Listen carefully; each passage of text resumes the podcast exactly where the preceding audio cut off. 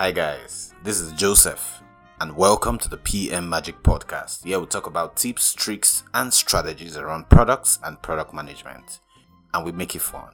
Join us on Fridays at PM o'clock.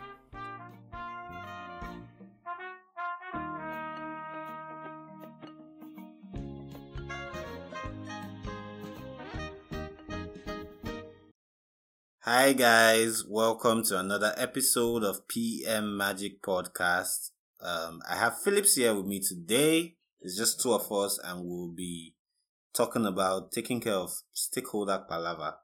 We know that for a product manager and even for like even the developers, stakeholder business is serious business. And Philips and I will just be gisting around like tricks and strategies that we've used that can help you with managing stakeholders. Hi, Philip. Greet the house. Uh, yeah, great to be here. Hi, guys. How's it going? Great to be here, honestly. All right. So, um, so today we'll, we'll just look into like first, who are stakeholders? What what do when you know that word is like one of the very overflowed words. Yeah, like we need to meet lot. the stakeholders. We need Yeah. to you know you need to make sure stakeholders are happy and who really are stakeholders? Yeah, in you know, product what, what what what people do not tell you is that look, not everyone can be a stakeholder, right?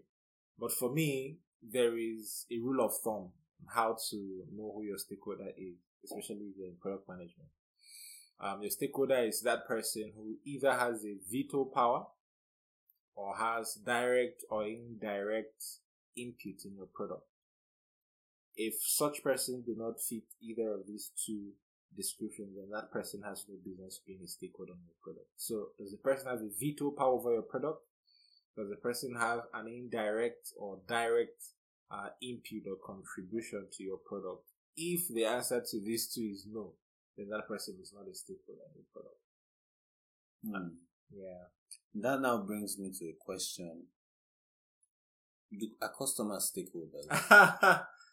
Because the person doesn't have power, the person doesn't your your you know your customers are your users. Your customers are your stakeholders, but we we will categorize them as your external stakeholder because don't forget in product in product development you are building for them. You are building for your users. You're building for your customers, so they do have a say.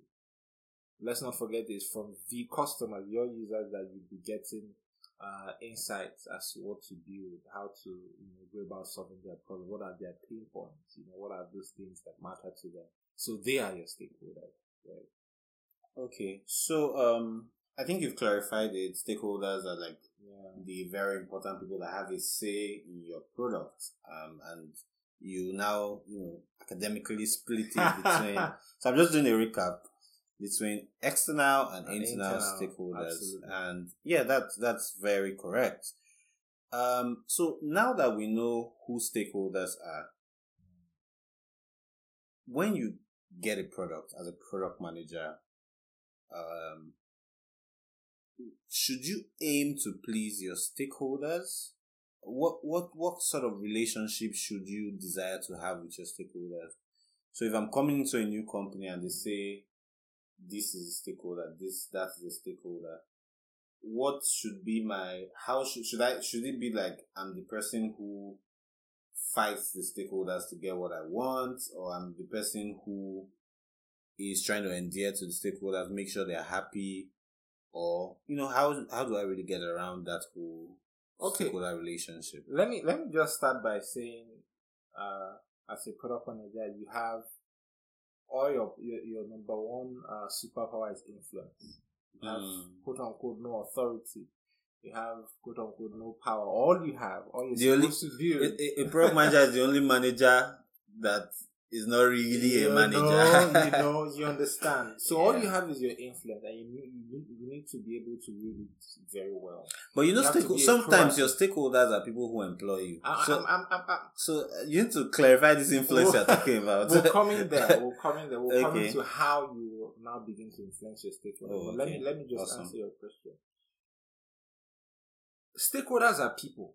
They are people too, just like you, right? Yeah. They are people in an organizational setting as well. And guess what?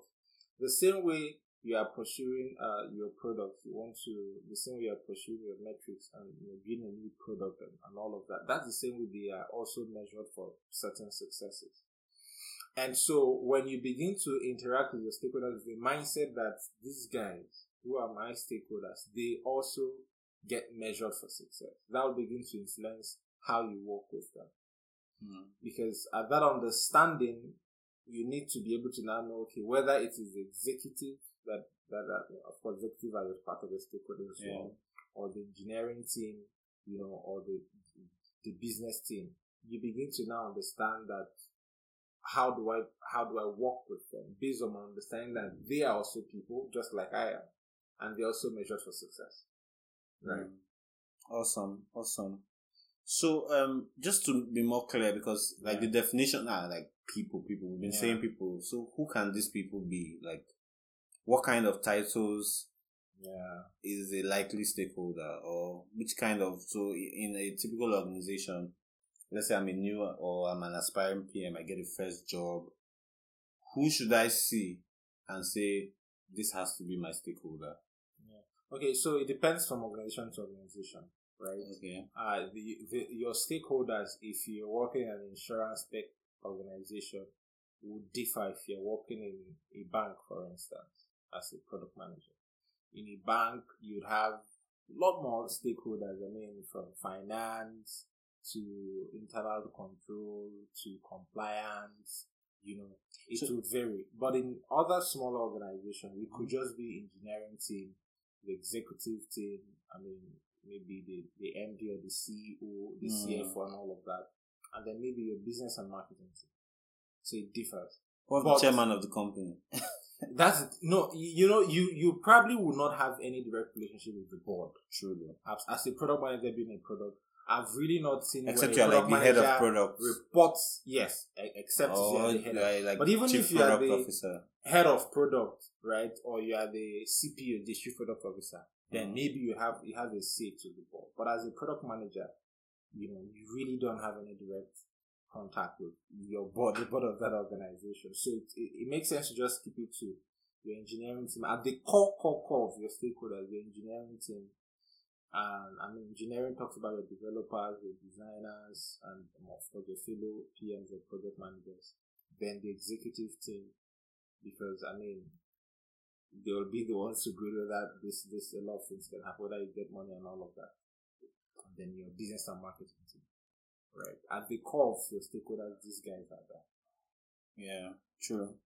And then I- I'll just add that if you also have like some companies have like user experience researchers. Yeah. Some companies have they have some roles that are not like common in Yeah. like many companies, especially in Nigeria. Um, there are companies that have an internal data um science team, like Yeah. data analysts Yeah, and things. You know, so you would all those people will also have like a, a buy-in in whatever you do. So they are also your stakeholders as And, well. and when when you begin to work on products that require licenses, for instance, Mm, the legal department will also be Yeah. stakeholders. yeah. You- And if you are in a very small company that doesn't even have a legal department, you may be running to CBN and running to different places too. Running So. to regulators to go get their Yeah. insights so even though those ones are external, they will be huge They'll be stakeholders. Huge stakeholders as well. somebody to make sure. Okay, so Philips, do you think stakeholder management is difficult? Um, it is why or not? And then, is it important? Is it important to the work of a PM? Is it is it something that you should wake up thinking about when you're going to work every morning? Yeah. Um. So this, uh, I, I, I mean, five or six years ago, if you were to meet me and say, "Ah, Phil, do you think product management is difficult?" Of course, I'll tell you it is difficult. Why? Because I Stakeholder management. Sorry. Yeah, I know. I mean, I'm just, I'm just. Oh, analogy. from product. Oh, if yeah. five or six years ago you met me and said, "Is product management difficult?" I'll tell you yes, because I do not know how product management works. Yeah, I don't have the requisite skills yeah. you know, to manage products. So that's it's it's it's it's the same for stakeholder management. If you ask if stakeholder management is difficult at my level, I would say no. It only requires Hmm. you have Boss. That's how it And works. it means at the But- boss's level, it's not difficult. over time, over time, right? I've I've learned new ways of managing them. I've implemented those ways. I've honed my skills of stakeholder management. Mm. To your other question, it is very important, Yeah. right? It is not difficult. It's something that can be learned and practiced, but it is very, very critical to the success of your product. If not, you get frustrated. You get deeply, deeply frustrated, and you may feel that someone or some people want to control you because you don't understand how to manage those people who happen to be your stakeholders as well. Mm, you're right. Okay, so um, it can be difficult if you are young, but you grow into it. So basically, Yeah. what Philips is saying is you you you advance as a, as you do it, as you experience working with these different sets of people, you get better at it. Which is like everything in life, you get better by use. So um. How do you manage a difficult stakeholder? So somebody, let me give you a scenario.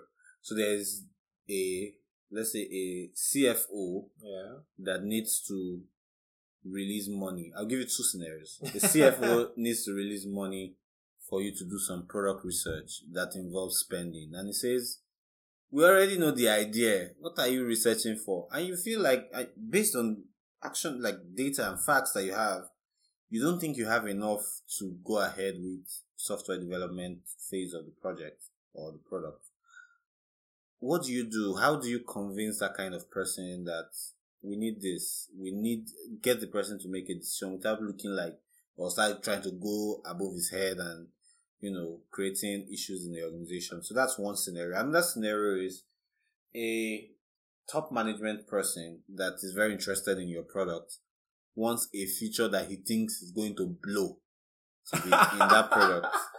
You know, this this resonates personally with me. it, it thinks ah once we do this one ah, it is finished. It will blow. And you have that kind of management level and you don't really you can't even go above his head. If you do that you'll be sacked. So how do you try to get those and it's very really stern on his position. Do you just resign and go and start going to Jobberman or you, you Man, they are great guys. So. yeah free ad for Jobberman all right so please yeah, go. okay, so um, every every human being, every human being, you know, more or less, your stakeholders, they all have agendas. That's one thing you should also know. They all have agendas. One of part of your job is to figure out their agenda, you know, and then work toward helping them achieve that agenda. Now let's let's let's look at your now before I even talk about address those two scenarios. At the basics, at the very basics, as a product manager seeking to on the learn uh, stakeholder management, number one, you need to know your stuff. You need to be the subject matter expert in that product you're building, and in, you know how to how to drive that product. Then you need to build the relationship. I'm going to emphasize on this. Build a relationship. A lot of product managers they come into products and then all, all they want to do is to send status reports, send emails, you know, send Mm. updates, and they go. If you ask them, they'll tell you, "I'm doing my job."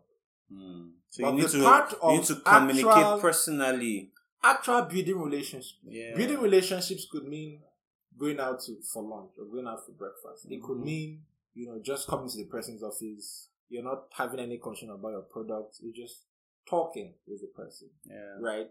It means sometimes Person is looking sad. You're like, I hope Yes. there's no problem. I mean, sometimes, Yeah, and, and forgive me for saying this, it could mean quote unquote gossiping about me, part of work that the person doesn't like. I mean, it's it's it, or let me just say banter, probably just bantering about it. Mm. The key thing is that you're building a relationship. It doesn't have to be formal, right? It could be formal, informal, but the key thing is you're building a relationship.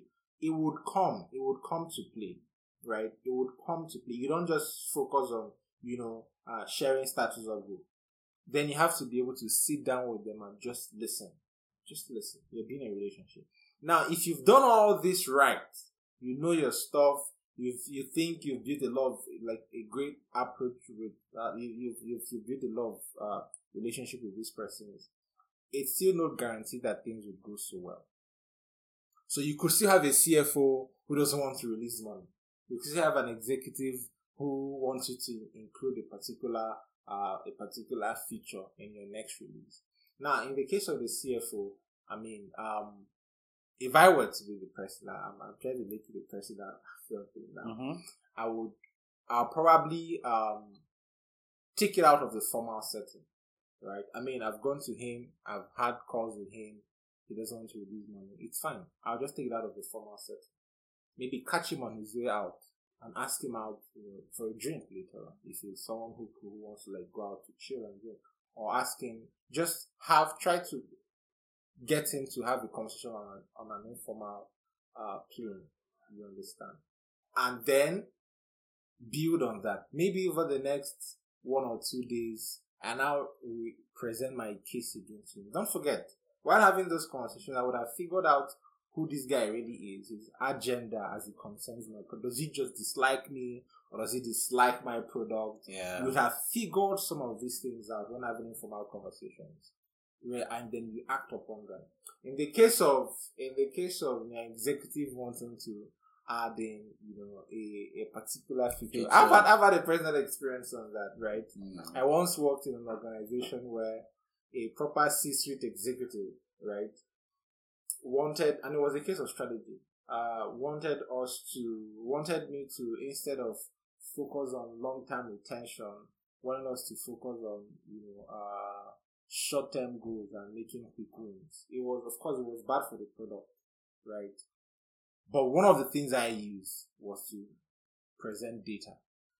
I mean, as a, as a product manager, you have to be the boss of, you have to be data driven, right? So I presented data over time. The first time he didn't agree. So I went back and I and I, I turned the data in another way. I brought it again to him.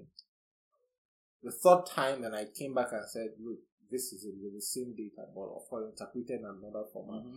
Then I tied my understanding. I mean, the the potential of the product failing if we went with his idea of, of including a particular feature. And showed him I data to back that. Yeah, and then I tied it how it was going to also not just be bad for the product, but for the company.